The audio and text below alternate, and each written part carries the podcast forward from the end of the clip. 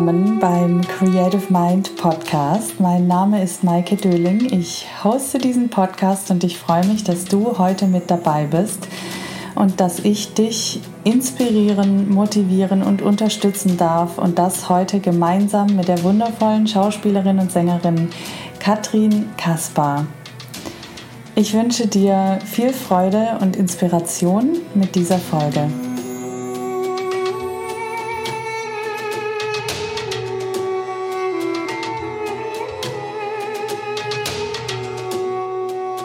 Ich freue mich heute sehr auf meinen Gast, denn es ist ein ganz besonderer Gast, die liebe Katrin Kaspar. Sie ist Sängerin, sie ist Schauspielerin, hat ihre eigene Band und vieles mehr. Sie hat sich in letzter Zeit unglaubliche Möglichkeiten manifestiert und wie sie das alles gemacht hat, das erfahren wir sicher heute im Gespräch.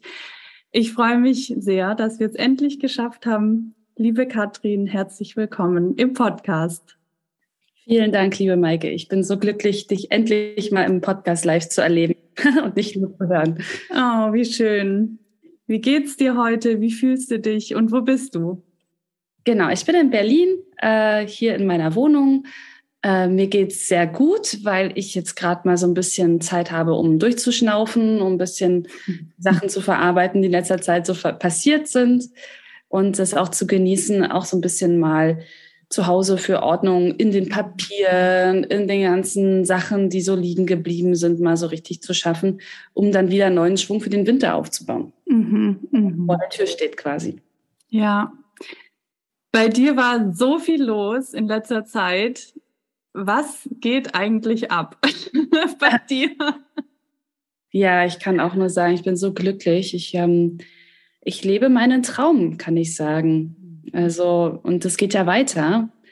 Aber genau das, was ich immer mir gewünscht habe, zu reisen und zu arbeiten gleichzeitig, ist jetzt gerade momentan sehr viel passiert. Und das erfüllt mich einfach mit so viel Freude, äh, mit so verschiedenen Menschen international zusammen zu sein. Ich war nämlich gerade zum ersten Mal, hat es mal mit einer Werbung geklappt, also mit so einer großen Werbung auf jeden Fall.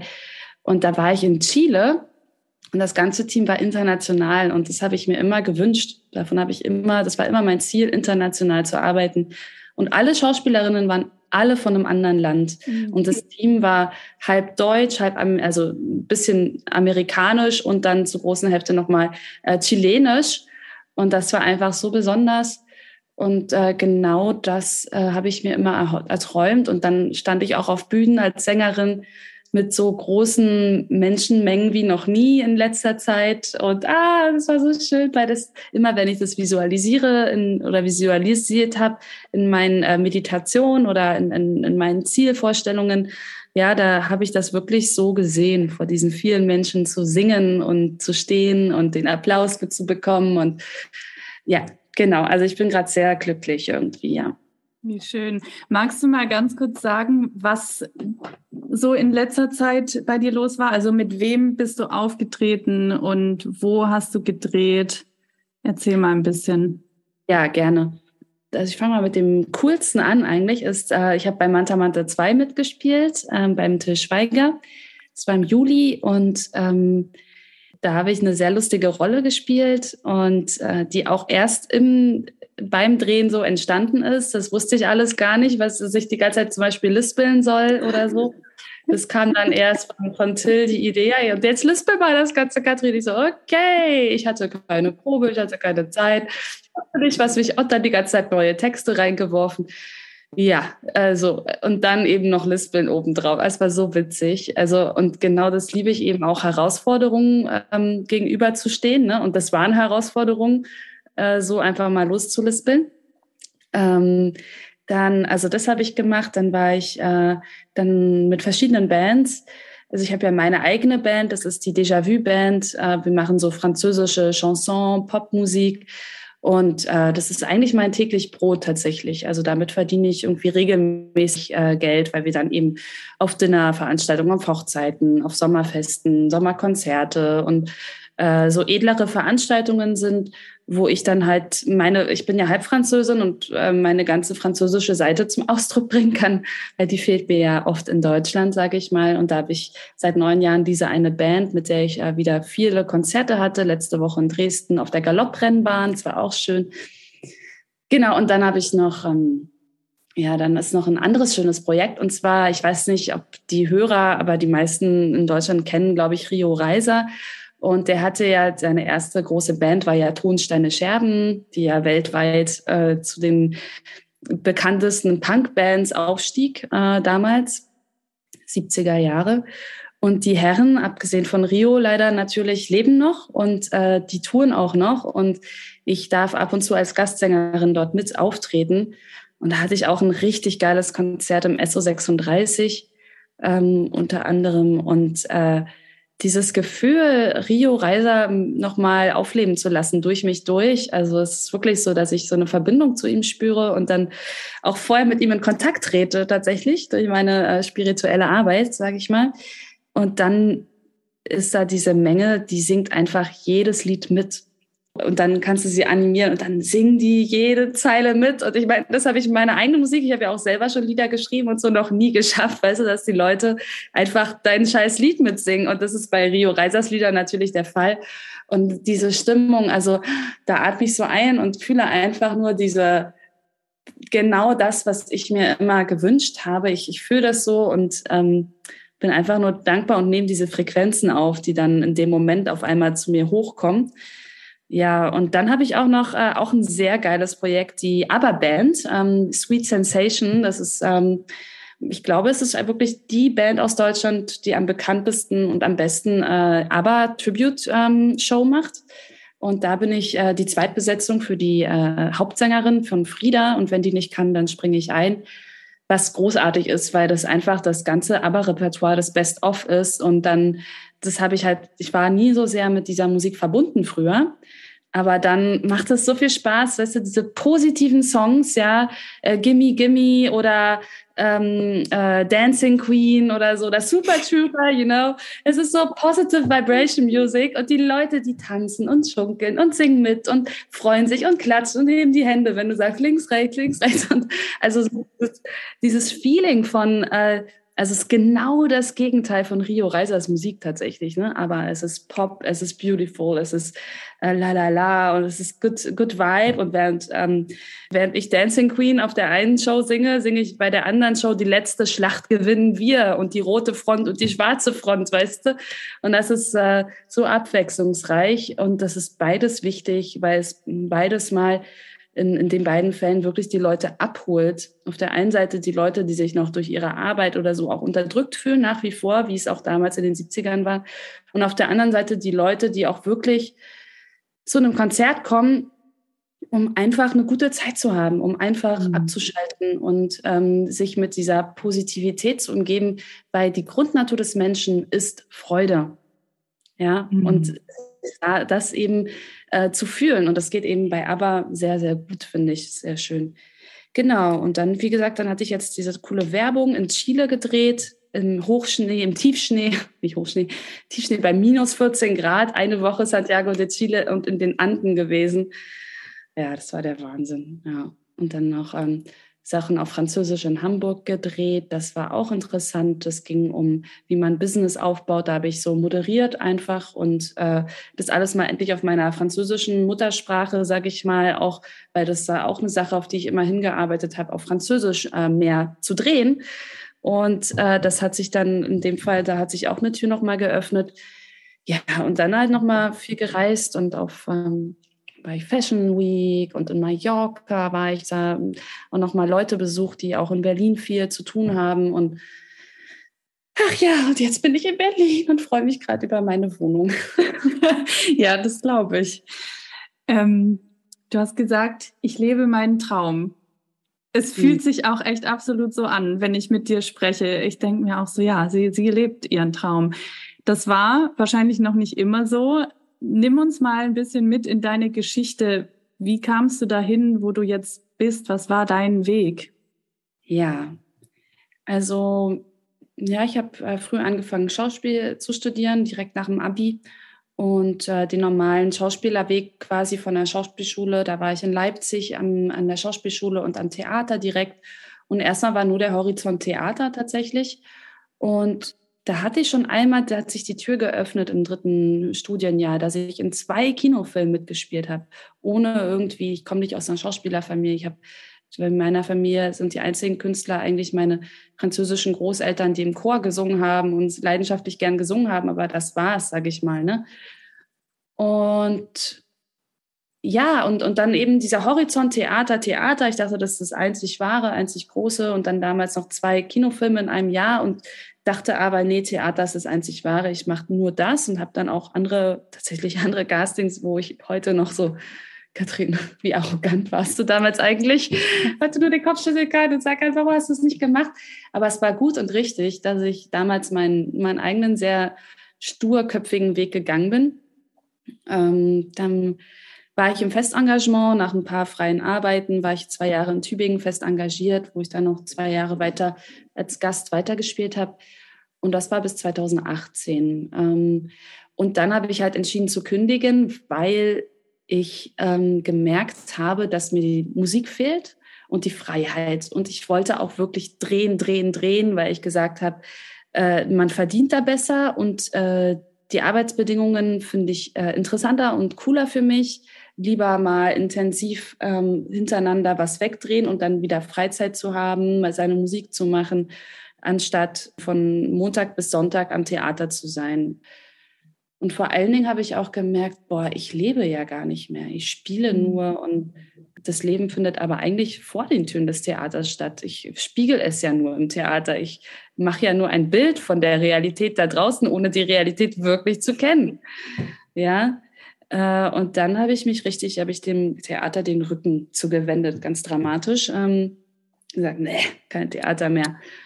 Hm, naja, weil es war auch einfach der Umstand, ich weiß nicht, du bist ja auch Schauspielerin, dieses Gefühl, seinen Arsch sechs Wochen lang auf die Bühne zu stellen für jemanden, den du im Zweifel überhaupt nicht magst und dann auch noch weiterhin spielen zu müssen für diese Inszenierung, die dir überhaupt nicht gefällt, äh, das ist dann, das ist dann für den Lohn, Weißt du, man macht ja auch manchmal Kompromisse, ist ja normal, aber dann dachte ich mir, nee, dafür bin ich jetzt zu jung, zu schön und zu begabt, um mein Leben so zu ver verbringen.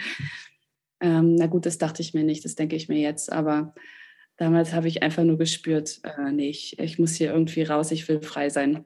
Genau, und dann war ich erstmal in Berlin und habe noch zum Glück so hier und da meine Gastsachen am Theater gehabt, aber habe echt äh, richtig Schwierigkeiten gehabt. Also ich habe mir Minijobs geholt, ich habe gekellnert, ich habe sogar mal drei Monate in einem Hotel an der Rezeption gearbeitet, ich habe ähm, in, in, einem Museum gearbeitet, ich habe äh, ja, ich hatte auch richtig harte Zeiten, was Geld angeht, wo ich nicht wusste, wie ich die nächste Miete bezahle.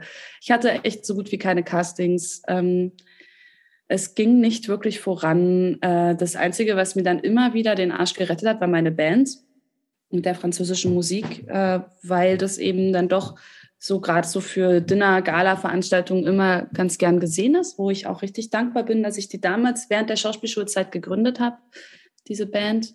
Es war äh, während eines Musicals haben wir uns kennengelernt und so hat sich äh, die Band tatsächlich dann geformt. Ja, und dann war es schwer, habe ich gerödelt und gekämpft. Natürlich gab es mal bessere, mal schlechtere Zeiten. 2019 war mein finsterstes Jahr, sage ich mal. Das hatte auch mit der Trennung von meinem damaligen Ex-Freund zu tun. Ähm, so toxische Beziehungen äh, mal miterlebt, mal äh, äh, dann auch noch mal das äh, der Detox davon äh, ist natürlich nicht nur die toxische Seite, sondern Detox ist doch mal mindestens genauso hart wie die toxische Beziehung an sich. Aber dann hat mir das eben, sage ich mal, dieser Tiefpunkt in meinem Leben, es war übrigens, äh, ging ziemlich genau, 2019, 20 war mein Saturn Return, wie man so sagt. Nach 29 Jahren kommt der Saturn. Also ich bin jetzt 30, aber es hat irgendwie so hingehauen, dass äh, das war jetzt schon mein Saturn Return und dann merkst du auf einmal, wie alles zusammenfällt und so richtig am Boden bist. Und das war so diese Zeit. Dann kam die Wende. Ähm, mit Corona so richtig, wo ich auf einmal, weil ich immer schon spirituell war, aber wo ich dann noch mehr äh, Zeit dafür einfach hatte und alles investiert habe, was ich habe in äh, die spirituelle Weiterentwicklung, weil ich habe immer gefühlt, da ist viel, viel mehr, als ich jetzt eigentlich erfahre, als ich sehe. Und das Gefühl, womit ich mich immer verbunden habe in, meinem, in meiner Sehnsucht, war immer viel schöner und viel wahrer als das, was mir meine Realität zeigte. Und dann durfte ich ähm, dank äh, dieser Auszeit, die uns äh, die Welt äh, tatsächlich gegeben hat, durch, äh, sage ich mal, diese äh, mehr oder minder Katastrophe, ja, hat ich äh, wirklich sehr gut nutzen können, um ja mein ganzes Leben nochmal pass äh, Revue passieren zu lassen und dementsprechend neue Entscheidungen zu treffen und mich total neu auszurichten. Und seitdem kann ich nur sagen, bin ich sehr, sehr glücklich und ähm, ja, und siehe, wie ein Schritt dem anderen in die richtige Richtung folgt. Und mhm. äh, das ist irgendwie sehr schön. Hast du damit gerechnet, als du vom Theater gegangen bist? Oder dachtest du, ja, es geht jetzt ganz easy dann weiter mit Drehen und so? Und ähm, wie, wie war das? Weil du hast ja gesagt, das war, du bist dann quasi so in deine finsterste Zeit reingerutscht. Ich vermute, dass du damit nicht gerechnet hast. Richtig, ja, da hast du natürlich recht. Und das ist auch gut so. Sonst hätte ich es vielleicht nicht gemacht. Ne? Wenn man wüsste, was einen dann erwartet, dann hätte man vielleicht nicht diesen Weg genommen. Tatsächlich hatte ich eine Agentur und die Agentin meinte, ja, Katrin, wenn du am Theater bist, kann ich dir eh keine Filmjobs ähm, äh, vermitteln. Das wird schwierig, du musst nach Berlin kommen. Das war ein weiterer Grund. Mit der Agentur bin ich schon lange nicht mehr zusammen, äh, weil es gab auch dann danach keine Angebote, auf einmal Castings oder so. Ne? Ich glaube, jeder, der Schauspieler ist, äh, versteht genau, was ich meine. Ähm, nee, damit habe ich null gerechnet. Und das war, ja, das war eine große Enttäuschung im Sinne von positiven, eine Desillusion, weil man macht sich Illusionen. Aber wenn man eben keine Erfahrung hat, wie soll man es auch wissen? Und das übrigens, ne, und äh, dann darüber möchte ich eben gern reden, das macht den Schauspieler für mich aus, nämlich die Lebenserfahrung auch. Man kann viel erzählen und viel spielen, aber wenn man das Leben wirklich selber kennenlernt, was mir ja am Theater gefehlt hat, dann kann man das noch viel genauer und äh, viel wahrer berichten. Und inzwischen ist der Großteil meiner Freunde überhaupt nicht, hat weniger mit Film zu tun, sondern eher mit verschiedensten Bereichen des Lebens, weil mich das einfach interessiert. Und äh, ja, weil da einfach auch meine Leidenschaften sind, nämlich das Leben kennenzulernen. Und Schauspiel ist ein handwerkliches Mittel, um das nochmal zu repräsentieren und vielleicht eine Geschichte zu erzählen und den Leuten Hoffnung und Liebe zu schenken. Aber ja, äh, ja, das Leben halt wirklich eher zu leben, als ähm, nur ein Bild davon zu malen. Das fand mhm. ich eben wichtig. Was hat dich in diesen, in diesen finsteren Zeiten, nenne ich es jetzt, du hast es ja auch so genannt, was hat dich weiter an dich glauben lassen? Sehr schöne Frage. Hm. Naja, ich war schon immer sehr, sehr religiös. Also nicht im Sinne von Religion, sondern im Sinne vom Glauben. Ich hatte schon immer in mir tief verankert einen Glauben. Der war immer da, als ich schon ein kleines Kind war, weil äh, ich hatte halt auch nicht so eine einfache Kindheit. Und da habe ich äh, schon von Natur aus, ohne dass mir jemand gesagt hat, habe ich zu Gott gebetet, schon immer. Und äh, ich habe halt immer sowas, ja, ich habe einfach Glück, glaube ich, dass in mir der Glaube schon so eingepflanzt worden ist von Natur aus ohne dass ich mir den antrainieren musste. Der war einfach immer da und dass da in mir einfach immer die Hoffnung stärker war als alles andere, äh, dass ich, glaube ich, grundpositiv eigentlich bin. Und ich glaube, das war einfach auch ein Kampfgeist in mir, weil ich wollte mir beweisen, dass das nicht das Ende ist. Und einfach, das, da bin ich auch sehr stur. Also manchmal sagen, nein, das darf so nicht sein. So. Und natürlich auch in den Momenten hast du zum Glück immer irgendwelche Freunde oder auch Familie, die dir dann nochmal den notwendigen Glauben an dich selbst geben. Wobei mein Leben sich wirklich noch besser in die bessere Richtung gebracht hat, in dem Moment, wo ich so gute Leute um mich herum hatte, so ein liebes Umfeld, was mir den Glauben an mich gegeben haben, weil sie an mich geglaubt haben. Und äh, letztendlich war der große Unterschied, ähm, die Kehrtwende war quasi jetzt in dieser Corona-Zeit, endgültig den Schritt zu machen, sich nicht übers Äußere zu definieren, sondern über das, was man ist, äh, nämlich äh, die liebenswürdige Persönlichkeit, die man ist. Und zu sehen, dass die Menschen mit mir befreundet sind, mich lieben, mich schätzen, weil ich ich bin und nicht, weil ich jetzt auf der Bühne XY stand oder wo ich dachte, ich kriege die Anerkennung eher darüber, über das, was ich tue als Schauspielerin, Bekanntheit, Ruhm, ja, das liegt noch in Ferne, aber so dieses Gefühl von, die Liebe von außen zu bekommen. Und der Moment, wo ich einfach gemerkt habe, die, die, Menschen mögen mich einfach, weil ich so bin, wie ich bin. Und das hat mir eigentlich die Kraft gegeben, mutig zu sein und lieber dem Scheitern entgegenzutreten, als ähm, dem Verdecken und was es nur schlimmer macht. Hm. Ja, das ist voll schön, wie du das gesagt hast. Ich, ich kenne das auch. Ich mir hat mal auch in so einem tiefen Moment jemand gesagt, ich glaube an dich. Und in dem Moment habe ich selber gefühlt, dass auch ich noch an mich glaube. Und es ist manchmal so, es ist manchmal voll schön, wenn jemand von außen einem das sagt und man dadurch seinen eigenen Spark auch wieder fühlt. Klar, wir können uns, wir können uns alles selber geben, aber manchmal ist es auch wichtig, das von außen ein Umfeld zu haben, was einem das auch spiegelt. Ja, man muss eben, dann ist eben auch die wichtige Sache, dass man offen dafür ist. Weil manchmal ist man so verzweifelt, dass man gar nicht mehr offen ist für das Außen, obwohl man im Außen genug Hilfe bekommt, eigentlich auch nochmal. Ne? Also positive äh, Seiten. Manchmal ist man da so zu, aber es findet dann doch immer zu dir, dieses Gute. So, und sei es durch ein Gebet oder so. Und äh, oder durch ein Zeichen von oben oder so. Äh, ja, das ist schon besonders, dass man da nicht aufhört. Hm.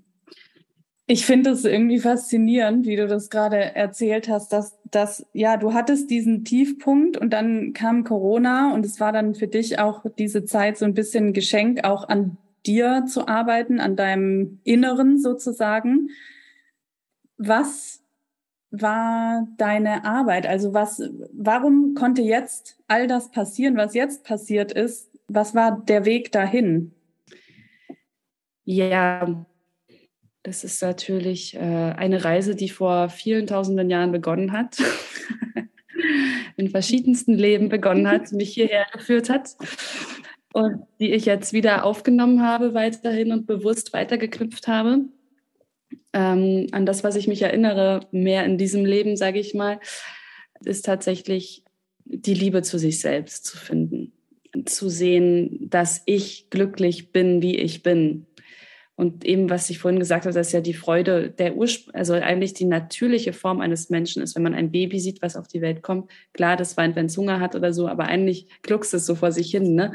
So, das ist so süß. Und wenn man mal so alle Probleme mal beiseite lässt, und äh, nur so in sich reinspürt oder mal die Natur betrachtet oder so, die auf einmal so dieses Glücksgefühl, was in dir aufsteigt, und das zu verstärken, also dieses Gefühl, sich wirklich im Alltag bewusst zu machen, das hängt auch immer mit so einer Praxis der Dankbarkeit zusammen, dass ich eben angefangen habe, ähm, dankbar zu sein äh, und bewusst mich äh, für, dafür zu bedanken, dass ich es, äh, dass ich ein Dach über dem Kopf habe. So einfach, wie es klingt, aber dass ich Sicherheit habe, dass ich Freunde habe, dass ich genug Geld habe, um einzukaufen und meine Miete zu bezahlen. Auch wenn ich mir das manchmal geliehen habe, auch dann hatte ich genug Geld, weil ich habe es ja dann bezahlt. Also solche Momente äh, eben wirklich umzuschwingen, ja, von diesem negativen Ort, wo man ist oder wo ich war auch, ja, umzuschwingen und Stück für Stück wirklich so wie äh, wenn man jetzt einen großen Felsen vor sich hat und auf den einzuschlagen, immer, weit, immer weiter, bis man irgendwie an den Edelstein kommt in der Mitte, so dass man wirklich immer weiter, und das geht eben über Dankbarkeit, über ähm, Meditation, ja, also sich mit der inneren Stille auseinanderzusetzen und mal die Gedanken äh, zu beobachten. Und dann habe ich eben auch ähm, so eine spirituelle Ausbildung gemacht, die heißt Avatar. Und äh, da habe ich mich extrem nochmal mit dem Bewusstsein auseinandergesetzt und eben zu erkennen, ja, 10 Prozent unseres Bewusstseins sind im Bewusstsein und 90 Prozent sind im Unterbewusstsein. Und dass man eben letztendlich erkennt, dass ich der Schöpfer meiner Realität bin. Und das bedeutet, Verantwortung zu übernehmen. Und dann musste ich erstmal Verantwortung übernehmen. Das heißt, okay, ich habe nicht genug Geld für die Miete. Wer ist schuld? Ich bin schuld. Okay, was ist noch? Ähm, ich habe nicht genug Freunde. Warum nicht? Ja, weil ich äh, mich nicht traue, nach außen zu gehen. So, also immer die Verantwortung übernehmen. Ich habe eine toxische Beziehung gehabt. Was hätte ich tun können? Ich hätte einfach gehen können. Ich hätte einfach Schluss machen können. Also auch wieder hier die Verantwortung zu übernehmen. Ja, und das befreit mich. Und also die Freiheit durch die Verantwortung zu finden. Was übrigens sehr viel, ja, nochmal zum Saturn Return, also dieser, ne, alle 29 Jahre, wenn der Saturn auf einmal wieder in, dein, in seine Ursprungsposition kommt. Der Saturn steht ja für Verantwortung und ähm, für den harten Lehrer, ja, weil manchmal dieses Tough Love, ja, äh, so diese Strenge steht ja auch für den Vater, so manchmal diese Strenge zu sich selbst auch zu haben und zu erkennen, dass ich, äh, indem ich die Verantwortung übernehme, sie keinem anderen mehr überhelfen kann und dadurch mich befreien kann, auch von der Last, dass, oh, die Welt ist böse und ich bin ein Opfer. Ja, es gibt nicht genug Castings. Ähm, ja, äh, die Regisseure wollen immer nur mit bekannten Schauspielerinnen arbeiten. Äh, und dann mache ich mich zum Opfer und bin nicht mehr in der Schöpferposition und kann nicht mehr handeln. Und äh, das war einfach der, der, ich glaube, Stück für Stück Verantwortung zu übernehmen, Dankbarkeit, Meditation und vor allen Dingen ähm, auch ähm, Vergebungsarbeit. Also den Menschen, die mich verletzt haben, zu vergeben und mich davon loszusprechen, um auch wieder entlastet zu sein von, von, von dem Gefühl, dass man vielleicht Opfer war oder so. Wow, da waren jetzt ganz schön viele wichtige, interessante Dinge drin. Verantwortung übernehmen. Das ist so ein wichtiger Punkt, gerade in der Branche auch, dass man sich nicht ausgeliefert fühlt oder machtlos. Wir fühlen uns ja so schnell machtlos, weil wir denken, so uns passiert etwas oder es ist, wir sind irgendwie abhängig von, von bestimmten Entscheidungen oder so. Letztendlich sage ich auch immer, wir sind, wir sind schuld an unserer, an unserem Scheitern. Wir sind auch schuld an unserem Erfolg. Stimmt. Und was bedeutet Macht übernehmen? Also wie, wie übernehmen wir die Macht in einer Welt, wo wir das Gefühl haben, oft ausgeliefert oder ohnmächtig zu sein? Ja, also es ist tatsächlich so, wenn man sagt, man hat eine Entscheidung getroffen für etwas, zum Beispiel ich will eine anerkannte Schauspielerin sein, dann öffnet sich dir ein Weg der Möglichkeiten es gibt auf einmal Möglichkeiten. Du kriegst vielleicht ein Werbecasting, du kriegst vielleicht ein, ähm, du lernst irgendwie jemanden kennen. Und dann, aber dann ist die Sache nämlich die, auch hier Verantwortung zu übernehmen, wie gehe ich mit dieser Möglichkeit um? Sage ich mir, ach, es wird schon wieder nicht klappen. Oder sage ich, nein, okay, ich versuche es und ich versuche es weiter. Äh, ja, wie war die Frage nochmal? Wie übernehmen wir die Macht? Ah ja, genau. Und auf einmal zu erkennen, warte mal, wenn ich es jetzt nicht mache, macht es niemand für mich. Apropos Macht und Machen, ja. Äh, also man muss es machen. Äh, man muss eben dann die, auch wenn es noch so eine kleine Möglichkeit ist, dranbleiben, weil man an sich glaubt, das bin ich mir selbst schuldig, dass ich an mich glaube und dass ich meinen Weg gehe, weil ich denke, es ist der Richtige. Und wenn sich der Richtige ist, dann wird sich der Richtige daraus ergeben, weil das Gefühl bringt mich dahin. Und äh, genau, apropos nochmal zu diesem äh, doch nicht so angenehmen Thema. Ich bin nicht bekannt. Ich möchte aber in einer Serie eine Hauptrolle spielen. Das wird aber eh nichts, weil, weil ich nicht bekannt bin. Ne? Was war zuerst das Ei oder das Huhn? Ne? Das ist diese Debatte. Und äh, aus diesem Denken gilt es, sich äh, zu lösen, nämlich eine andere Perspektive einzunehmen, nämlich die Schöpferperspektive und zu sagen, wenn ich das eine will, wird daraus eine Möglichkeit ergeben und den Pfad der Möglichkeiten abzugehen. Und tatsächlich war das so, ich weiß noch, letztes Jahr im August habe ich mir aufgeschrieben, ich will mit Til Schweiger arbeiten. Da habe ich mir dann, ich mache mir immer so eine Manifestationsliste, äh, habe ich so, ich bin da in so einer Frauengruppe drin gewesen und habe, äh, wo wir uns gegenseitig immer so eben ganz äh, intensiv gesagt haben, es ist wichtig, da immer an seine Träume zu glauben. Und das war eben so ein Vision Board, was ich da gemalt hatte und äh, mit Bildern und so. Und da habe ich es aufgeschrieben, weiß ich noch. Und seitdem hat sich der Pfad der Möglichkeiten auf, äh, auf eine sehr lustige Art und Weise ergeben. Kurz nachdem, vielleicht so vier, fünf Tage danach, kriege ich eine Freundschaftsanfrage von Facebook von einem Autoren, der einen, einen Thriller geschrieben hat. Und ich dachte mir, ach, ist ja interessant, Autor kenne ich nicht, Thriller kenne ich nicht, hört sich aber spannend an. Vielleicht wird das ja mal verfilmt werden. Okay, ähm, also schon sofort der Gedanke, könnte das vielleicht verfilmt werden? könnte man da vielleicht auch mal mitspielen. Wer weiß, es ist ja interessant. Auf jeden Fall eine neue Bekanntschaft über Facebook. Mein Gott, ne? Wer hätte das gedacht, dass man jemand wirklich Wichtigen mal über eine Freundschaftsanfrage auf Facebook kennenlernt? Und nämlich das, äh, der, der wirkliche Punkt, warum ich die Freundschaftsanfrage umso spannender fand, war, dass ich gesehen habe, dass dieser Mensch zusammen mit Tisch Schweiger auf einem Foto war, den ich kurz davor aufgeschrieben hatte auf meiner Liste. Und naja, und dann haben wir einfach, äh, ja, wie das so ist mit Freundschaftsanfragen, einfach angenommen, mal hier ein Bild geliked oder so. Und dann habe ich mich über das Buch erkundigt, dachte mir, hm, das ist ja toll, aber ich habe jetzt nicht so viel Zeit, so viel zu lesen. 600 Seiten schaffe ich jetzt nicht. Ähm, aber vielleicht werde ich es irgendwann mal lesen. Zwei Monate später schreibt mir dieser Autor nochmal mit der Bitte, würdest du vielleicht mein Buch lesen wollen, weil ich könnte mir vorstellen, dass du da mal mitspielen könntest, wenn es verfilmt wird. ich so, okay, Baby, alrighty, mache ich. Ich habe das Buch einfach zugeschickt bekommen, ohne dass ich es kaufen musste und habe es mir dann durchgelesen. Und das war wirklich wahnsinnig spannend. Daraus entstand wiederum, weil derjenige, welcher auch ähm, in, einer Musik, äh, in einem Musikmagazin arbeitet, habe ich dann auch einen anderen Job als äh, Journalistin bekommen über, für das Musikmagazin, weil wir uns einfach so gut verstanden haben und er gesehen hat, ich bin zwischen Schauspiel, Moderation, Musik tätig. Also hat sich darauf wiederhin noch was Neues ergeben, was mich sehr auch erfüllt, nämlich Interviews zu machen mit äh, Musikern. Und dann habe ich erfahren, als ich da diesem Redaktionstreffen von den Musikern war, also von den Musikredakteuren, habe ich erfahren, dass äh, eben der Peter eben auch der Autor von Manta Manta 2 ist, von Till Schweiger, was ich auch nicht wusste. ich so, mein Gott, das ist ja spannend.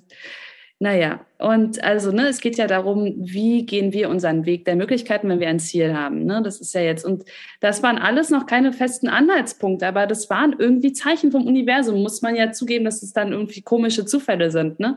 Und natürlich hatte ich noch nicht die Rolle. Und äh, Peter meinte auch so zu mir, Katrin, ich, es bringt nichts, wenn ich dich da so vorschlage, wenn man dich nicht kennt, dann werden die da auch nicht reagieren drauf. Die werden nicht einfach sagen, ich kenne da jemanden, weil das kann ja jeder sagen, der irgendwie in so einem Team ist. Ich meine, die Filmleute kennen sowas auch und finden das ja auch anstrengend. Ne? Du musst halt irgendwie gucken, dass du es selber schaffst. Und dann, ich hatte dann dadurch äh, zufällig auch schon mal mit Til Schweiger telefoniert, äh, weil ich äh, an dem Abend von den Redakteuren einfach so geschwärmt habe, so von diesem, von dem Tatort, den ich so cool fand, von Till Schweiger, weil der so eine geile Action-Szenerie so Hollywood-mäßig gemacht hat. Und ich finde, bei den Actionfilmen in Deutschland fehlt so ein bisschen Hollywood-Flair. Und ich mag ja auch so ein bisschen den Soap-Charakter äh, in den romantischen Komödien. Ähm, weil ich finde es äh, einfach auch äh, good feeling, so ein bisschen wie ABBA-Musik, ne? Äh, was ich auch manchmal brauche. Und ähm, habe so ein bisschen geschwärmt, so warum ich den cool finde. Und das hat der Peter einfach mit seinem Handy mitgefilmt und in dem Moment Till Schweiger geschickt. Und Till hat geschrieben, wanna meet her. Und das war quasi mein Einstand, so ein bisschen, wie ich ihn halt so, wie der erste Kontakt zustande kam. Ja, wirklich ein Wunder nach dem nächsten. Und dann, naja, dann war wieder Zeit vergangen, dann war Mai. Ähm, ich habe so hier unter Konzerte gehabt oder Sprecherjobs. Ich mache ja auch Sprechen und so. Und ähm, dann wusste ich, ah, jetzt wird Manta Manta 2 gedreht und ich bin leider nicht im Casting. Scheiße. Hab natürlich auch mit Peter darüber gesprochen. Peter meinte, ja, Katrin, es bringt jetzt nichts. Der Till hatte ich jetzt nicht mehr auf dem Schirm. Ähm, ich hatte zwar Tills Nummer, aber da war eben keine Verbindung mehr da. Und dann meinte er aber, aber weißt du was, ich könnte dich doch noch auf so ein Warm-up-Treffen mit reinkriegen, auf so eine Party, auf so eine Veranstaltung. Ja, und dann bin ich einfach mal äh, auf diese Veranstaltung gegangen, ohne eingeladen zu sein, offiziell, obwohl ich Till Schweiger sogar noch vorher eine SMS geschrieben habe und gefragt, ob ich vielleicht vorbeikommen darf und vorbeischauen. Ich habe Till zweimal gefragt. Er hat nicht geantwortet. Ich habe ja seine Handynummer. Und mein lieber Engel, ja, und das sind eben genau diese Menschen, von denen wir vorhin sprachen, die an einen glauben. Ähm, mein Peter in dem Fall, der meinte, komm trotzdem. Und ich habe mich so geschämt, hatte so mit mir zu kämpfen, hat mir oh, dann bin ich eine von diesen nervigen Schauspielerinnen, die da irgendwie dazukommen und dann, weißt du, so dieses Gefühl von, ich gehöre nicht dazu. Das war ganz groß. Ich gehöre doch nicht dazu, diese Angst in einem, ja, die wir alle irgendwie kennen.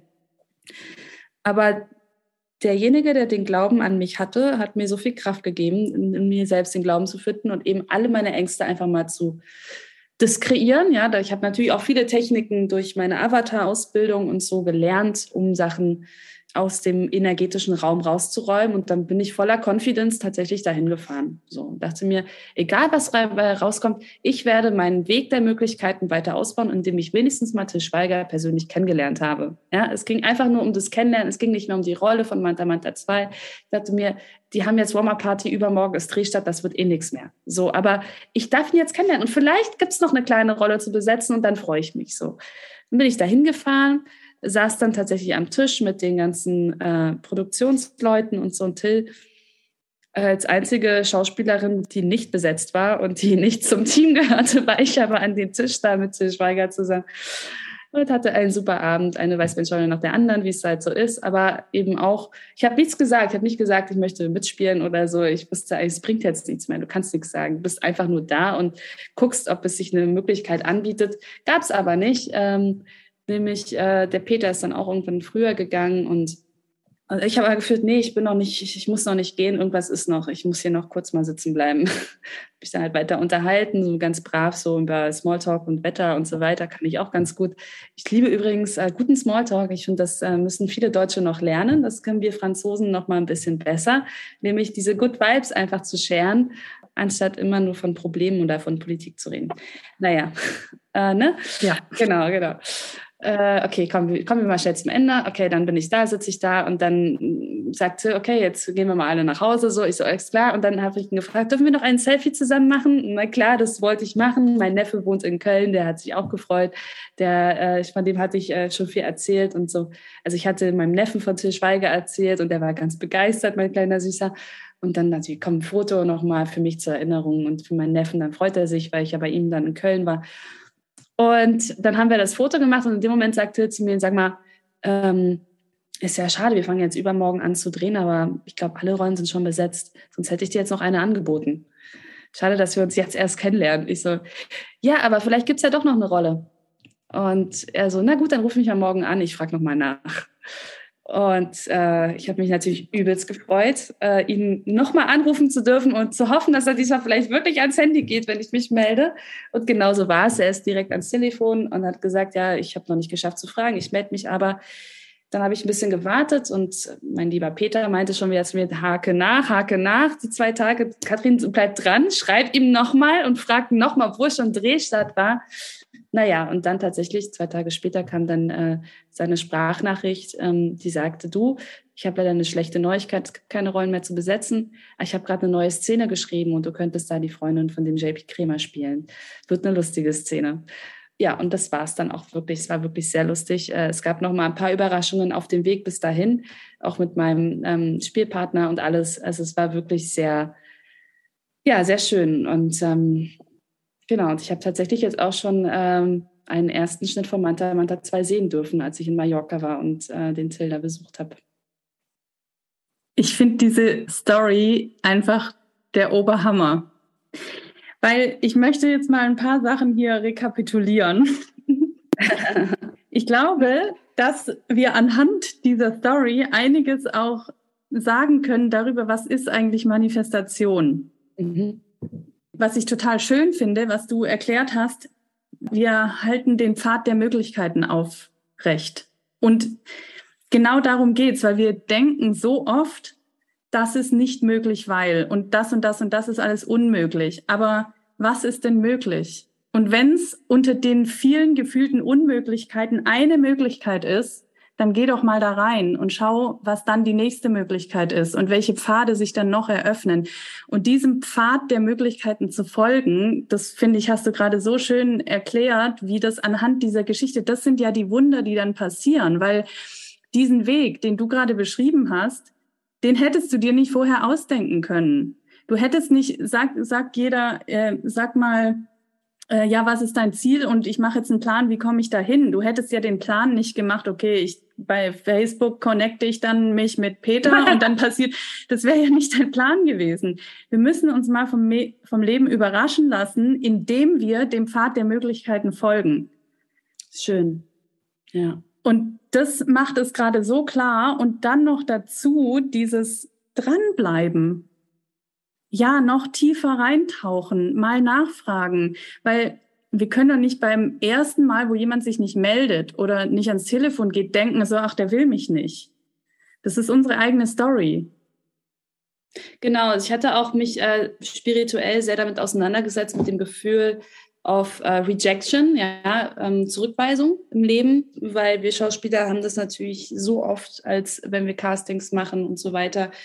Ja, es ist schwer, sich da nicht persönlich auch immer angegriffen oder zurückgewiesen zu fühlen, sage ich mal, wenn man sich total reingehangen hat. Und dazu hatte ich dann auch noch mal so eine spirituelle Session gemacht, ähm, um, um, um für mich klarzumachen, ich werde nicht zurückgewiesen. Also das ist dann vielleicht eine Geschichte bei dem anderen. Aber wenn du ehrlich zu dir bist, wenn du in deiner integren Haltung bist und wenn du im Selbstvertrauen bist und in der Selbstliebe, dann wirst du auch nicht nerven. Dann bist du auch nicht, dann klammerst du nicht, dann bist du nicht im Mangelbewusstsein. Weil was die Leute abschreckt, ist, wenn man im Mangelbewusstsein ist. Wenn man dieses, mir fehlt etwas, ich brauche das und schon empfindest du jemanden als nervig oder zu sehr klettemäßig. Und aber wenn das nicht ist, weil du spürst, das bin ich und ich verdiene es, glücklich zu sein. Ich bin schon glücklich, weil ich ich bin und weil ich meine Freunde habe, weil ich mein, mein, mein Zuhause habe, weil ich äh, meine Bücher, die mir was geben, meine Meditation. Also das ist so wichtig, dass man sich selbst erstmal in eine Position bringt, in der man glücklich ist. Und alles, was dazu kommt, ist ein Plus und dann eben nicht aus dem Mangelbewusstsein heraus etwas zu wollen, ja, was super schwer ist, weil ich habe jetzt noch nicht die Rolle in der Serie, ja, aber ähm, zu denken, ich habe sie schon, also zu fühlen, dass man das eigentlich schon hat.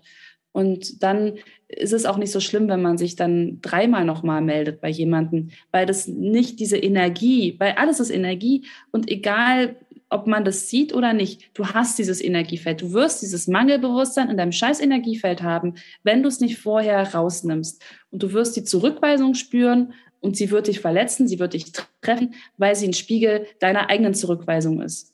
Und eben das zu integrieren und ähm, und da hat mir eben dann wieder, kommen wir zum Glauben an dich selbst durch auch andere, ja. Da hat mir dann eben in dem Fall der Peter geholfen, den Glauben an mich selbst aufrechtzuerhalten ja, und das hätte jemand anderes sein können. Ja, das war wie eben so ein, so ein, so ein Bote, ein guter Engel, der mir da zur Seite gestellt wurde. Ja, der, das gibt Menschen übernehmen manchmal solche Rollen im Leben der anderen, auch um Karma vielleicht auch gut zu machen oder so. Es hat verschiedenste Gründe. Und dann geht das eigentlich. Ja. Hm. Ist auch ein schöner Punkt zu sagen, ich bin, ich bin dankbar auch für diese Möglichkeit, ne? also diese Zufriedenheit und Dankbarkeit für, für das, was schon da ist, für die Möglichkeit und dann zu sagen, alles was, und also ich bin jetzt so glücklich mit dieser Möglichkeit und alles, was on top kommt, ist on top. Also weil wenn wir dankbar und zufrieden sind, dann kann darauf mehr wachsen und daraus entsteht die Fülle, nicht aus dem Mangel. So, weil ja. Mangel kreiert mehr Mangel. Deshalb fand ich das gerade so schön, wie du es gesagt hast. Ich bin glücklich, so wie ich bin, mit der Möglichkeit, die da ist und das, was draufkommt, ist on top. Und dadurch entstehen ja die Möglichkeiten und dann ist es im Grunde auch keine Abweisung mehr, wie du es so schön gesagt hast, weil dann sollte es dann auf diesem Weg nicht klappen, dann wird es einen anderen Weg der Möglichkeit geben und dann ist das vielleicht nicht dein Weg, aber es ist dann keine Abweisung, Zurückweisung mehr. Richtig, ja. Ich muss auch mal sagen, dass ich, nachdem ich nochmal geklingelt, angeklingelt hatte, nachdem ich schon mit Til Schweiger gesprochen hatte und ich sagte, und er meinte, er hört sich mal um nach einer Rolle, ähm, habe ich aber auch gespürt vom Universum, ja, jetzt wird es nochmal spirituell, äh, habe ich nochmal gespürt, richtig, okay, ich muss nochmal, ich muss nochmal genau sagen, was ich will weil ich war dann tatsächlich auch so dankbar, dass ich Till endlich mal getroffen hatte, dass sich die Energie verbunden hat, weil immer, wenn du jemanden triffst, verbindet sich die Energie. Ne? Das darf man nicht unterschätzen, einfach nur da zu sein. Deswegen habe ich, habe ich mich auch so zurückgelehnt, als ich da war. Ich habe kein, also ich habe kaum ein Wort mit ihm gewechselt, am ganzen Abend nicht, weil ich wusste, die Energie ist da. Ich muss nichts tun, ich kann einfach nur da sein. Ich muss nichts sagen. Es ist so befreiend, wenn man einfach nur daran äh, glaubt, dass die Energie schon stark genug ist. Ähm, naja, und dann jedenfalls habe ich nochmal wirklich den Push gefühlt. Ich muss jetzt noch ein bisschen konkreter werden. Will ich jetzt bei Manta 2 mitspielen oder nicht? So, weil ich war, ich war natürlich happy, schon den Kontakt zu haben und auch als ernst genommen zu werden, ne? Was, äh, weil ja dann auch nochmal das innere Kind oder was auch immer, da werde ich überhaupt ernst genommen, so. Ich bin doch so klein und ich bin es ja nicht wert und so. Und ähm, da eben auch wirklich nochmal den Spiegel zu bekommen, ich werde total für ernst genommen. Ähm, naja, und also wie viel sich immer alles im Kopf abspielt ne, und den Ängsten, das merkt man. Und dann habe ich aber noch mal so eine richtig coole Meditation gemacht. Ähm, nachdem ich mich nochmal bei Till gemeldet hatte, habe ich dann auch wirklich visualisiert, wie ich mit ihm in einer Szene mitspiele. Also wirklich ähm, nicht irgendwas, sondern es sollte eine lustige Szene sein und ich spiele mit ihm zusammen. Und äh, das sollte nicht irgendwie, ich wollte nicht irgendwie XY sein, die mal kurz auftaucht, sondern ich wollte wirklich eine Szene haben, die lustig ist, äh, die andere zum Lachen bringt, die mich zum Lachen bringt und die mich mit ihm zusammenbringt. Achso, ja. Und dann, aber erst nachdem ich so richtig stark visualisiert hatte, ja, dann kam seine Sprachnachricht. So zwei Stunden später danach kam seine Sprachnachricht. So, als ich die Entscheidung getroffen habe, nee, ich werde jetzt nicht nur irgendwann mich freuen, dass ich vielleicht mal in drei Jahren irgendwo mitspielen kann bei ihm und so lange den Kontakt aufrechterhalten muss, ne? sondern nee, ich will jetzt bei Manta Manta 2 mitspielen. Ich will jetzt diese Möglichkeit haben und sich das dann auch wirklich zu geben. Also, weil letztendlich haben wir das alles verdient und dürfen wir beim Universum bestellen und dann kommt es. Und in diesem Fall, in diesem Fall war es auch wirklich eine super Manifestation, weil ich habe das genau gesehen und es ist genauso eingetreten. Ich hatte eine super lustige Szene. Die Szene im Film ist, ähm, es ist indirekt mit Till Schweiger, aber wir haben noch mal eine zweite Szene vor Ort gedreht, nur als Promomaterial, die direkt mit Till war. Also das war, ja, das war lustig dass man da manchmal eben dann auch noch mal den extra Schritt gehen muss, ja, Richtung Manifestation. Du gehst alles, du gehst diesen Pfad der Möglichkeiten ab und dann musst du, also du musst schon mutig sein. Also weil natürlich war auch der Gedanke, wenn man etwas schaffen will, was man noch nicht geschafft hat, muss man etwas tun, was man noch nicht gemacht hat. Und nochmal extra mutig sein. Und allein der Weg nach Köln und alles hat mir so viel Mut abverlangt und habe ich so sehr an mich noch mehr geglaubt und so und dann war aber nochmal der extra Schritt obendrauf. Ich habe gefühlt, das muss noch, ein Schritt muss noch kommen, und zwar diese Manifestationsmeditation zu machen. Ich bekomme die Rolle bei Manta Manta 2 und sie ist lustig und sie ist mit Till Schweiger zusammen. Ich finde das so gut. Aber das ist ein wichtiger Punkt, auch zu kommunizieren, was will ich? Ich glaube, die Frage ist für uns selber auch ganz oft wichtig, weil manchmal ich verliere mich auch manchmal irgendwo und denke dann so, ach so, was, was will ich eigentlich? Ne? Und das dann aber auch zu kommunizieren. Wie funktioniert Visualisieren? Ja, naja, ein inneres Bild vor Auge haben, logischerweise erstmal. Also wenn, wenn ich mich dann so ähm, am Set sehe, im Make-up-Raum geschminkt werde, dann sehe ich vor mir die Szene und aber was äh, extrem wichtig ist, das Gefühl natürlich dazu zu haben und sich mit dem Gefühl zu verbinden. Wie fühlt sich das an? Äh, wen machst du damit glücklich? Also ich habe mir auch vorgestellt, wie meine Großeltern vom Fernseher sitzen und mich sehen. Mir vorgestellt, wie Freunde von mir ins Kino gehen und mir applaudieren. Vorher haben mir auch andere Freunde gesagt, denen ich natürlich meine Reise nach Köln berichtet hatte und meine Schwester und alles. Ja, Katrin, ich freue mich auf den Kinofilm mit dir. Und ich habe mir vorgestellt, wie diese Menschen, die ich liebe, ins Kino gehen. Das ist Visualisieren. Visualisieren ist quasi die die Zukunft sehen, ja, und sie so fühlen, als wäre sie halt wirklich präsent, als wäre sie jetzt schon da. Und danach auch wirklich zu sagen, ich bin dankbar dafür, dass es schon eingetreten ist. Äh, genau. Und das so konkret möglich. Und manchmal muss man noch konkreter sein. Ja, es hilft nicht zu sagen, ich will reich sein, sondern man muss sagen, ich will 15.000 Euro auf dem Konto jetzt sofort. Ja, ich glaube, das Wichtige ist, dass ja, dass wir visualisieren und aber auch im Leben, und da sind wir eigentlich wieder beim Leben angekommen, im Leben die Schritte gehen und, und die Macht übernehmen, die Verantwortung übernehmen und das auch tun. Mhm.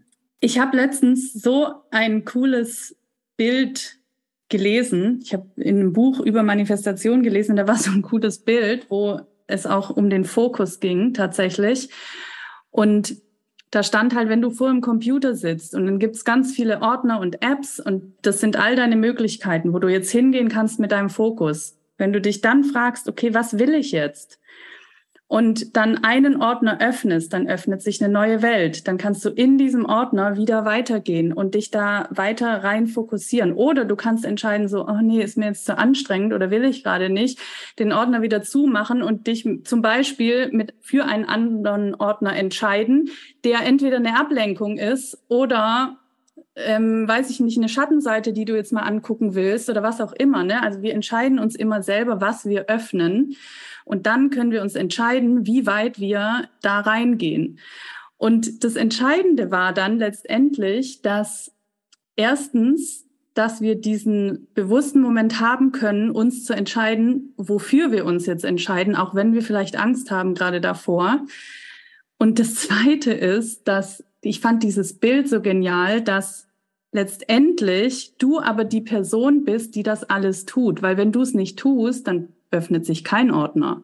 Also du musst die Schritte schon selber gehen und auch selber dranbleiben und auch selber im Leben kommunizieren. Ja, deine eigene Visualisierung und das Gefühl von dir selber ist wichtig. Und gleichzeitig musst du die Schritte aber auch im Leben gehen. Und das, ich fand das mega, dieses Bild irgendwie. Ja, das ist so schön. Ähm, mich erinnert das auch äh, nochmal die Kraft der Aufmerksamkeit. Mhm. Äh, also bei Avatar reden wir auch immer so von Aufmerksamkeit und Fokus. Ne? Fokus ist ja, wo legst du deine Aufmerksamkeit drauf? Natürlich ist ein großer Teil des Manifestierens ähm, die gerichtete Aufmerksamkeit zu haben auf das äh, Ziel und aber dann auch zu erkennen, wie wenn du sagst mit den Ordnern, dass man ab und zu mal das eine ruhen lässt, ja, wenn man da jetzt genug Aufmerksamkeit hingesendet hat. Und dann ist es bei mir halt so einfach. Ich mache das dann halt mit der Musik, dass ich mich dann auf die Musik konzentrieren kann und dann wieder aufs Schauspiel oder so.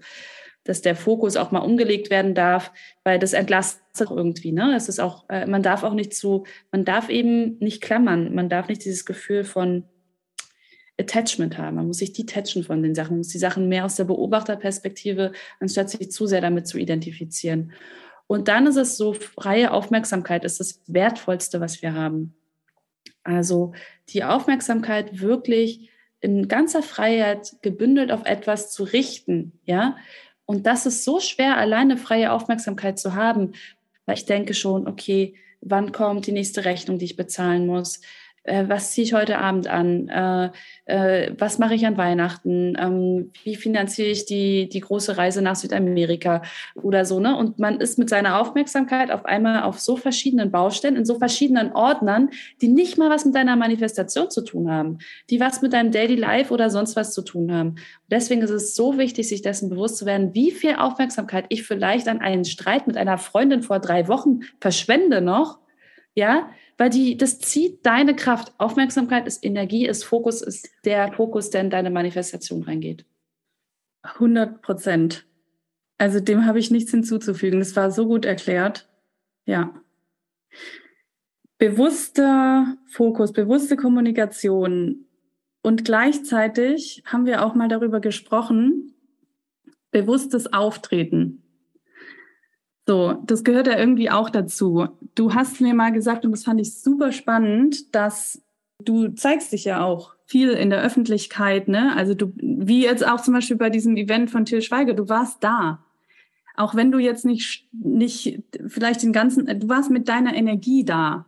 So. Ja. Und das ist ein bewusster Auftritt mit einem bewussten, wie sehe ich aus, wie kleide ich mich und wie gehe ich dahin. Was macht das aus? Also was, ja, welchen Wert hat auch das bewusste Auftreten und wie man selbst auftritt? Ja, also was ja ein großes äh, Hobby von mir ist, ist die Leidenschaft zur Mode und zu Fashion. Mhm. Ähm, ich mache ja auch äh, jetzt auch in diesem Jahr wieder, bin ich in Südfrankreich Moderatorin bei einem Fashion Festival. Und warum mich das interessiert, vielleicht weil mein Opa ähm, tatsächlich mal für Christian Dior gearbeitet hat und Schneider war. Vielleicht ist das in meinen Genen auch noch so mit der hat für Hemingway geschnitten, er hat Charles de Gaulle einen Anzug gemacht. Also waren echt so ein paar Namen. Also mit Hemingway zusammen Whisky zu trinken. Ach, ich bin echt neidisch, dass ich das nicht miterlebt habe noch. Aber mein Opa lebt ja noch, von daher lebe ich es irgendwie auch. Naja, egal. Also so, Fashion. Ja, das ist einfach ein natürliches Hobby von mir, so eine, so eine, so eine Anziehungskraft, die das immer ausgelöst hat. Und das verbinde ich quasi mit meinen Wünschen, mit meinen Träumen weil äh, es gibt auch so eine tolle Vereinigung, Women in Fashion, von einer Freundin von mir, Sibel Brozart, ähm, auch so eine ganz spannende Unternehmerin. Ich beschäftige mich ja viel mit Frauen und Unternehmerinnen, ja, äh, Frauen, die ihr eigenes Business aufbauen, weil ich das sehr unterstützenswert finde und äh, auch wichtig, um den Glauben an sich selbst eben zu stärken, sich mit Frauen auseinanderzusetzen, die erfolgreich sind in dem, was sie tun. Und die Sibel Brozart mit Women in Fashion und ihrem eigenen Label ist super erfolgreich ne? und ist ein Vorbild für mich. Und ähm, ich habe mal in einem Interview was aufgeschnappt von ihr, was, äh, was ich mir jetzt auch immer in die Fahnen schreibe. Äh, warum ist Fashion so wichtig? Weil man damit zeigt, wie sehr man es sich selbst wert ist, gut auszuschauen. Wie hoch geht deine Selbstliebe quasi, ja, um dir vielleicht diese diese schöne, wunderschöne Tasche zu kaufen, ja. Das ist, das ist, äh, ich will damit niemanden sozusagen zu nahe treten. Es gibt Leidenschaften. Das ist eine Leidenschaft von mir, gebe ich selber zu. Man muss nicht so fashionbewusst sein oder so. Das ist in Ordnung. Es gibt ja auch genug Mode, die ohne Label ist und, und schön ist und so. Ne? Jeder findet da seins. Ich habe aber meins tatsächlich auch damit gefunden, indem ich mich mit inspirierenden Kleidungsstücken von inspirierenden Menschen auseinandersetze, weil die geben meiner Energie mehr Energie. Weil da hat sich jemand hingesetzt, äh, so Michael Kors, um sich Gedanken zu machen. Wie mache ich diese Tasche, damit sie geil ist?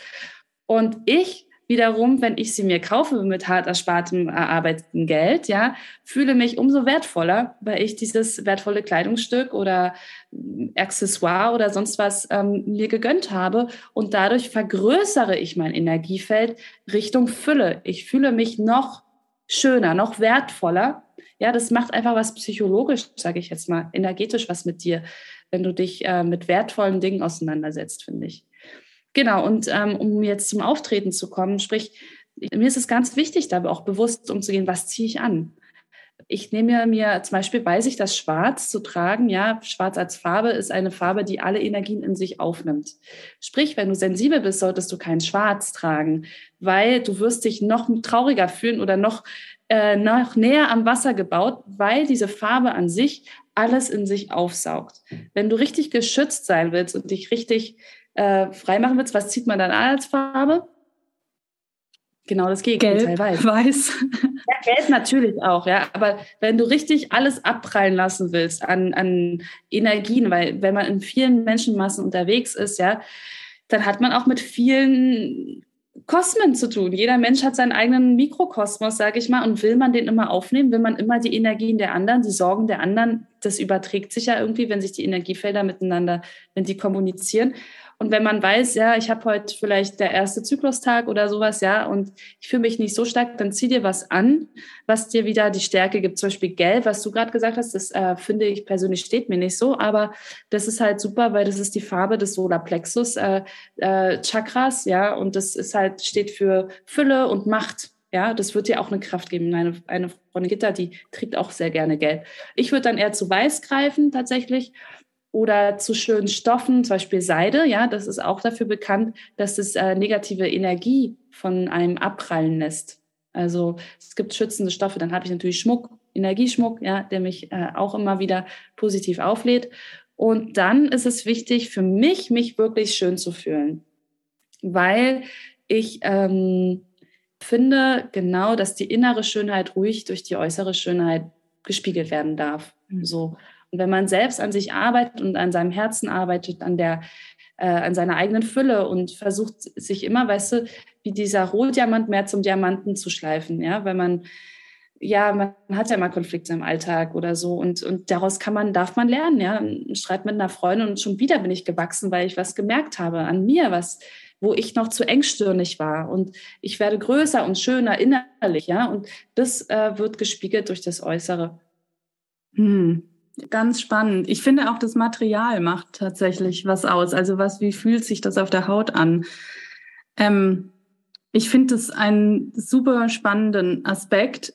Und ich habe auch gerade so drüber nachgedacht. Ich glaube, das habe ich dir schon mal erzählt, dass ich seit ich auf der Insel lebe, okay, ich trage jetzt heute schwarz, aber ich habe, ähm, ich trage hier viel mehr bunte Sachen, viel mehr Kleider mein Freund meinte letztens zu mir, ich finde es so schön, dass du immer Kleider trägst. Das ist so weiblich.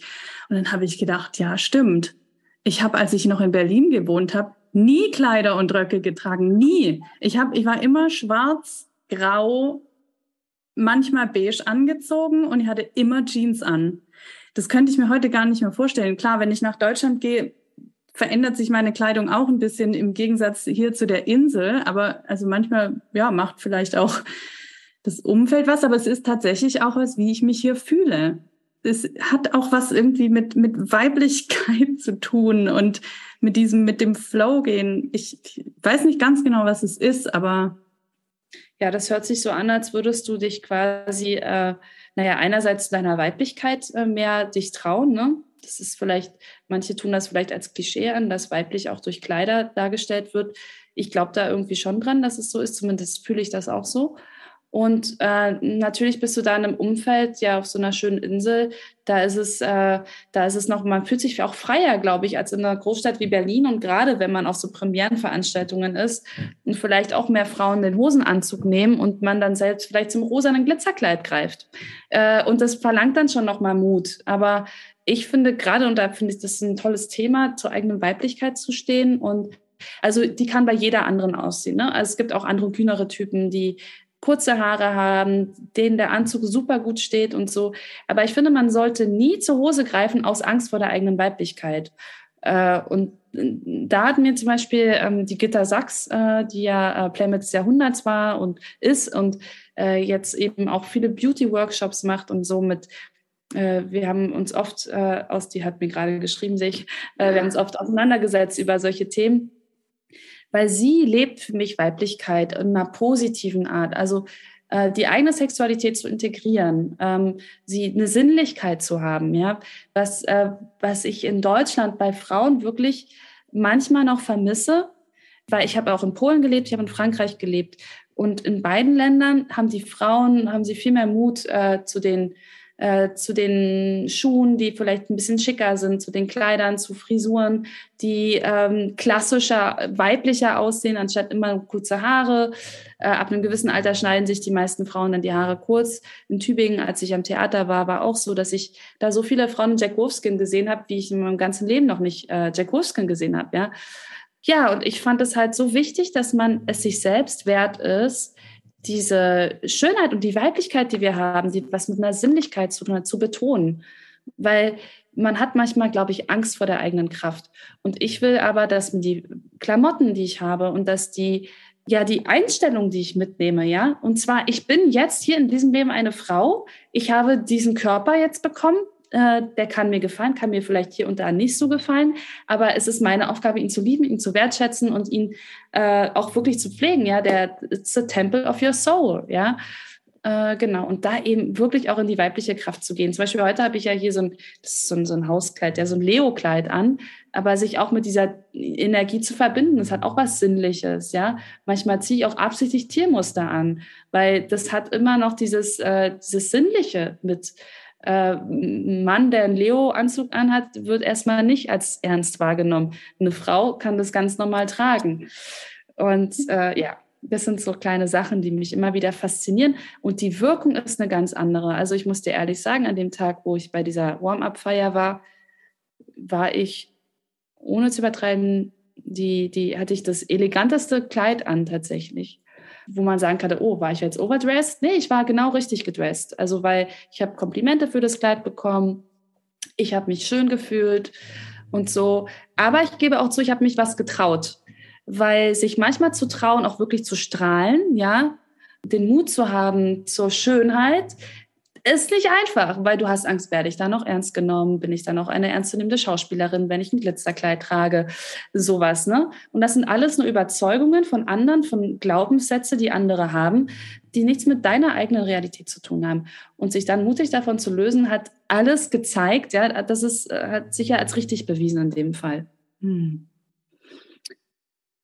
Also da hast du gerade echt viele sehr interessante Sachen angesprochen. Ich finde erstmal den Gedanken total schön, dass wir mit unserer Kleidung, mit dem, was wir tragen, wie es geschnitten ist, wie es aussieht, welche Farbe es hat, unsere eigene Energie unterstützen können.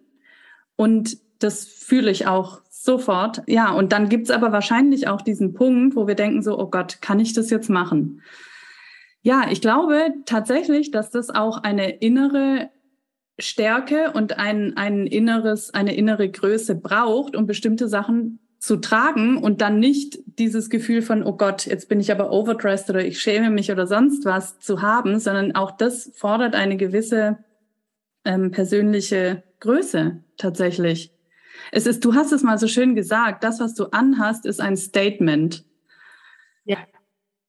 Und das ist eigentlich voll schön, dieser Gedanke, dass, ja, dass man sieht ja oft auf dem roten Teppich auch die Frauen, die dastehen mit dem, was sie anhaben und einfach sind. Und das ist mega schön. Das ist wahr, ja. Ich finde es irgendwie so schön, was wir gerade jetzt in der letzten Stunde alles gesprochen haben. Es ging immer um die innere Verbindung zu sich selbst, das innere Wachstum, die Arbeit an sich selbst, das nach innen kehren und gleichzeitig dann aber auch wieder im Leben rausgehen ins Leben und die Schritte zu gehen, die Dinge zu kommunizieren, also einzusteigen ins Leben und aber auch, was wir jetzt gerade mit dem Thema Mode hatten am Ende, so die innere Größe und Schönheit, die sich auch noch verstärken lässt durch das, was wir tragen und wie wir auftreten. Es ist immer so ein Innen und Außen, Yin und Yang. Schön, ja. Ja, ja also danke für all deinen Input, den du da gegeben hast. Ja, danke. Es war echt, das ist auch so spannend und es ist auch so wichtig, darüber zu reden, weil man unterschätzt äh, auch nochmal die ganzen Tools, die man überhaupt hat, ähm, um sein Auftreten noch zu verbessern. Also man muss einfach gucken, okay, äh, auch hier wieder Verantwortung übernehmen, ja. Bin ich das Opfer? Werde ich jetzt darüber rumheulen, dass ich mir vielleicht äh, das teure Kleid nicht leisten kann oder so, ja? Oder werde ich mir was überlegen, mir bei einem Second-Tent was Schönes kaufen, worin ich mich richtig glücklich fühle oder mir irgendwas leihen irgendwo und dann trotzdem zu strahlen. Ja, es gibt immer Wege und Möglichkeiten, wenn man sie wirklich gehen will. Hm. Ja, wir kommen mal zurück zu diesem, du hast am Anfang gesagt, ich lebe meinen Traum. Mhm. Welche drei Weisheiten würdest du unseren Zuhörerinnen und Zuhörern heute mitgeben, auf dem Weg, sein Traumleben zu kreieren? Hm. Äh, kurze Gedankenpause. Ja. Weil ich möchte jetzt was Schönes sagen, was Wichtiges sagen. Vielleicht würde ich auch geführt werden von oben. Ja, erstmal das Ziel klar definieren. Also das ist ganz wichtig. Klar zu wissen, wo soll es hingehen. Ja, uh, reach for the stars and if you only make it to the moon, it's also okay. Ja, dieses Gefühl zu haben. Wirklich ganz genau sich zu trauen, groß zu träumen und dann wirklich sagen, okay, was will ich wirklich? Wie soll sich das und danach, der nächste Schritt ist das Fühlen dessen.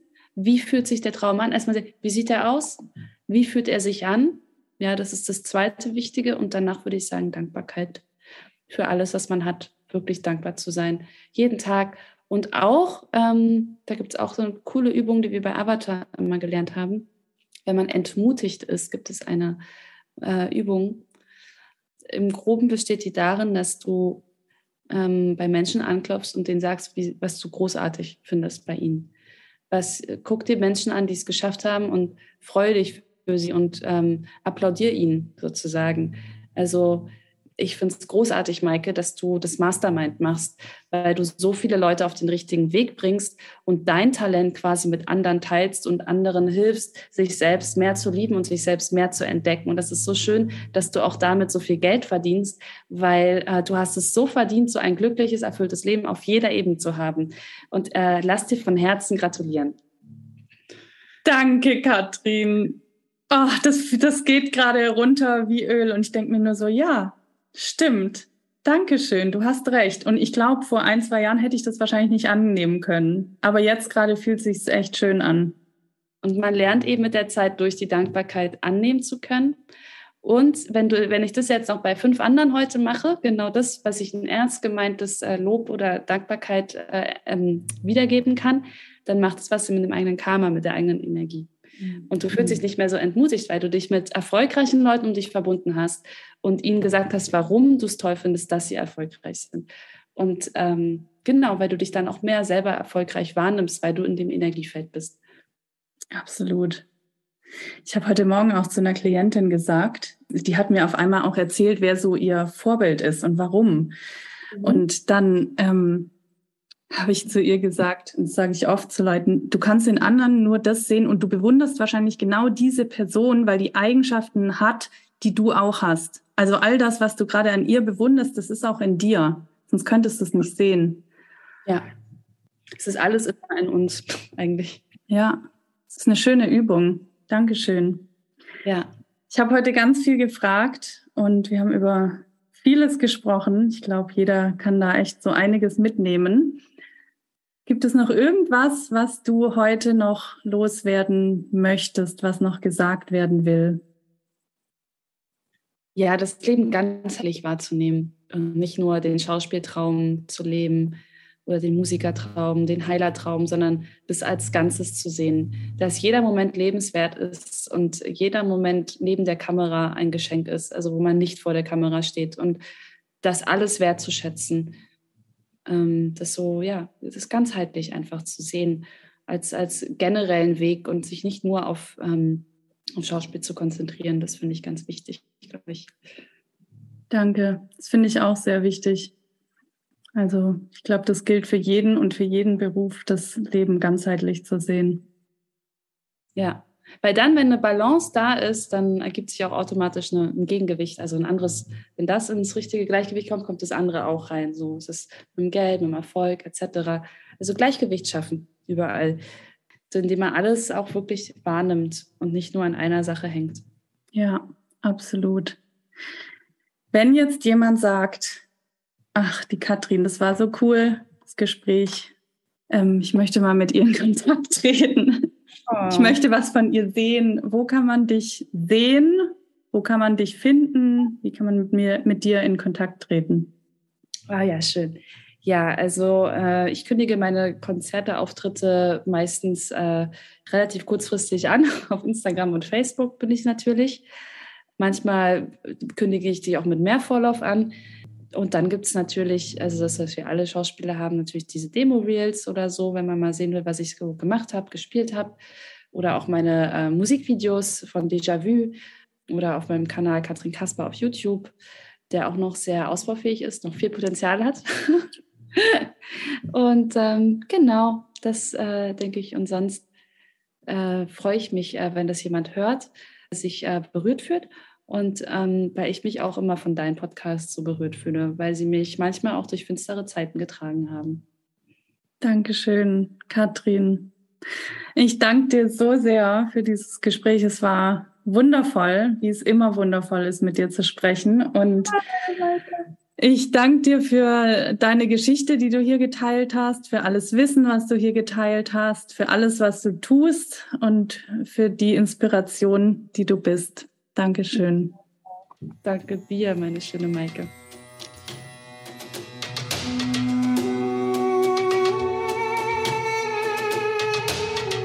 Ich hoffe sehr, dass wir dich mit dieser Folge inspirieren konnten, dass du etwas für dich und deinen Weg daraus mitgenommen hast. Und ich hoffe auch sehr, dass du jetzt neugierig bist, deinen Pfad der Möglichkeiten zu erforschen, zu erkunden. Und wir würden uns natürlich sehr freuen, wenn du uns davon berichten magst. Du kannst uns immer gerne ein Feedback geben. Das kannst du unter dem Post zur heutigen Folge auf Instagram tun. Darüber würden wir uns sehr freuen. Du kannst natürlich auch in einer privaten Nachricht schreiben. Du findest unsere Kontaktdaten in den Show Notes. Und ich würde mich auch freuen, wenn du den Podcast bei Apple Podcasts und Spotify mit fünf Sternen bewertest, wenn du mir eine positive Rezension schreibst, wenn du diesen Podcast an deine Freunde, Bekannten, Kollegen weiter empfiehlst, die auch von den Inhalten profitieren können, damit wir den Podcast weiter wachsen lassen und noch mehr Menschen damit inspirieren können. Ich danke dir von Herzen fürs Zuhören und ich freue mich, wenn du auch bei der nächsten Folge wieder mit dabei bist.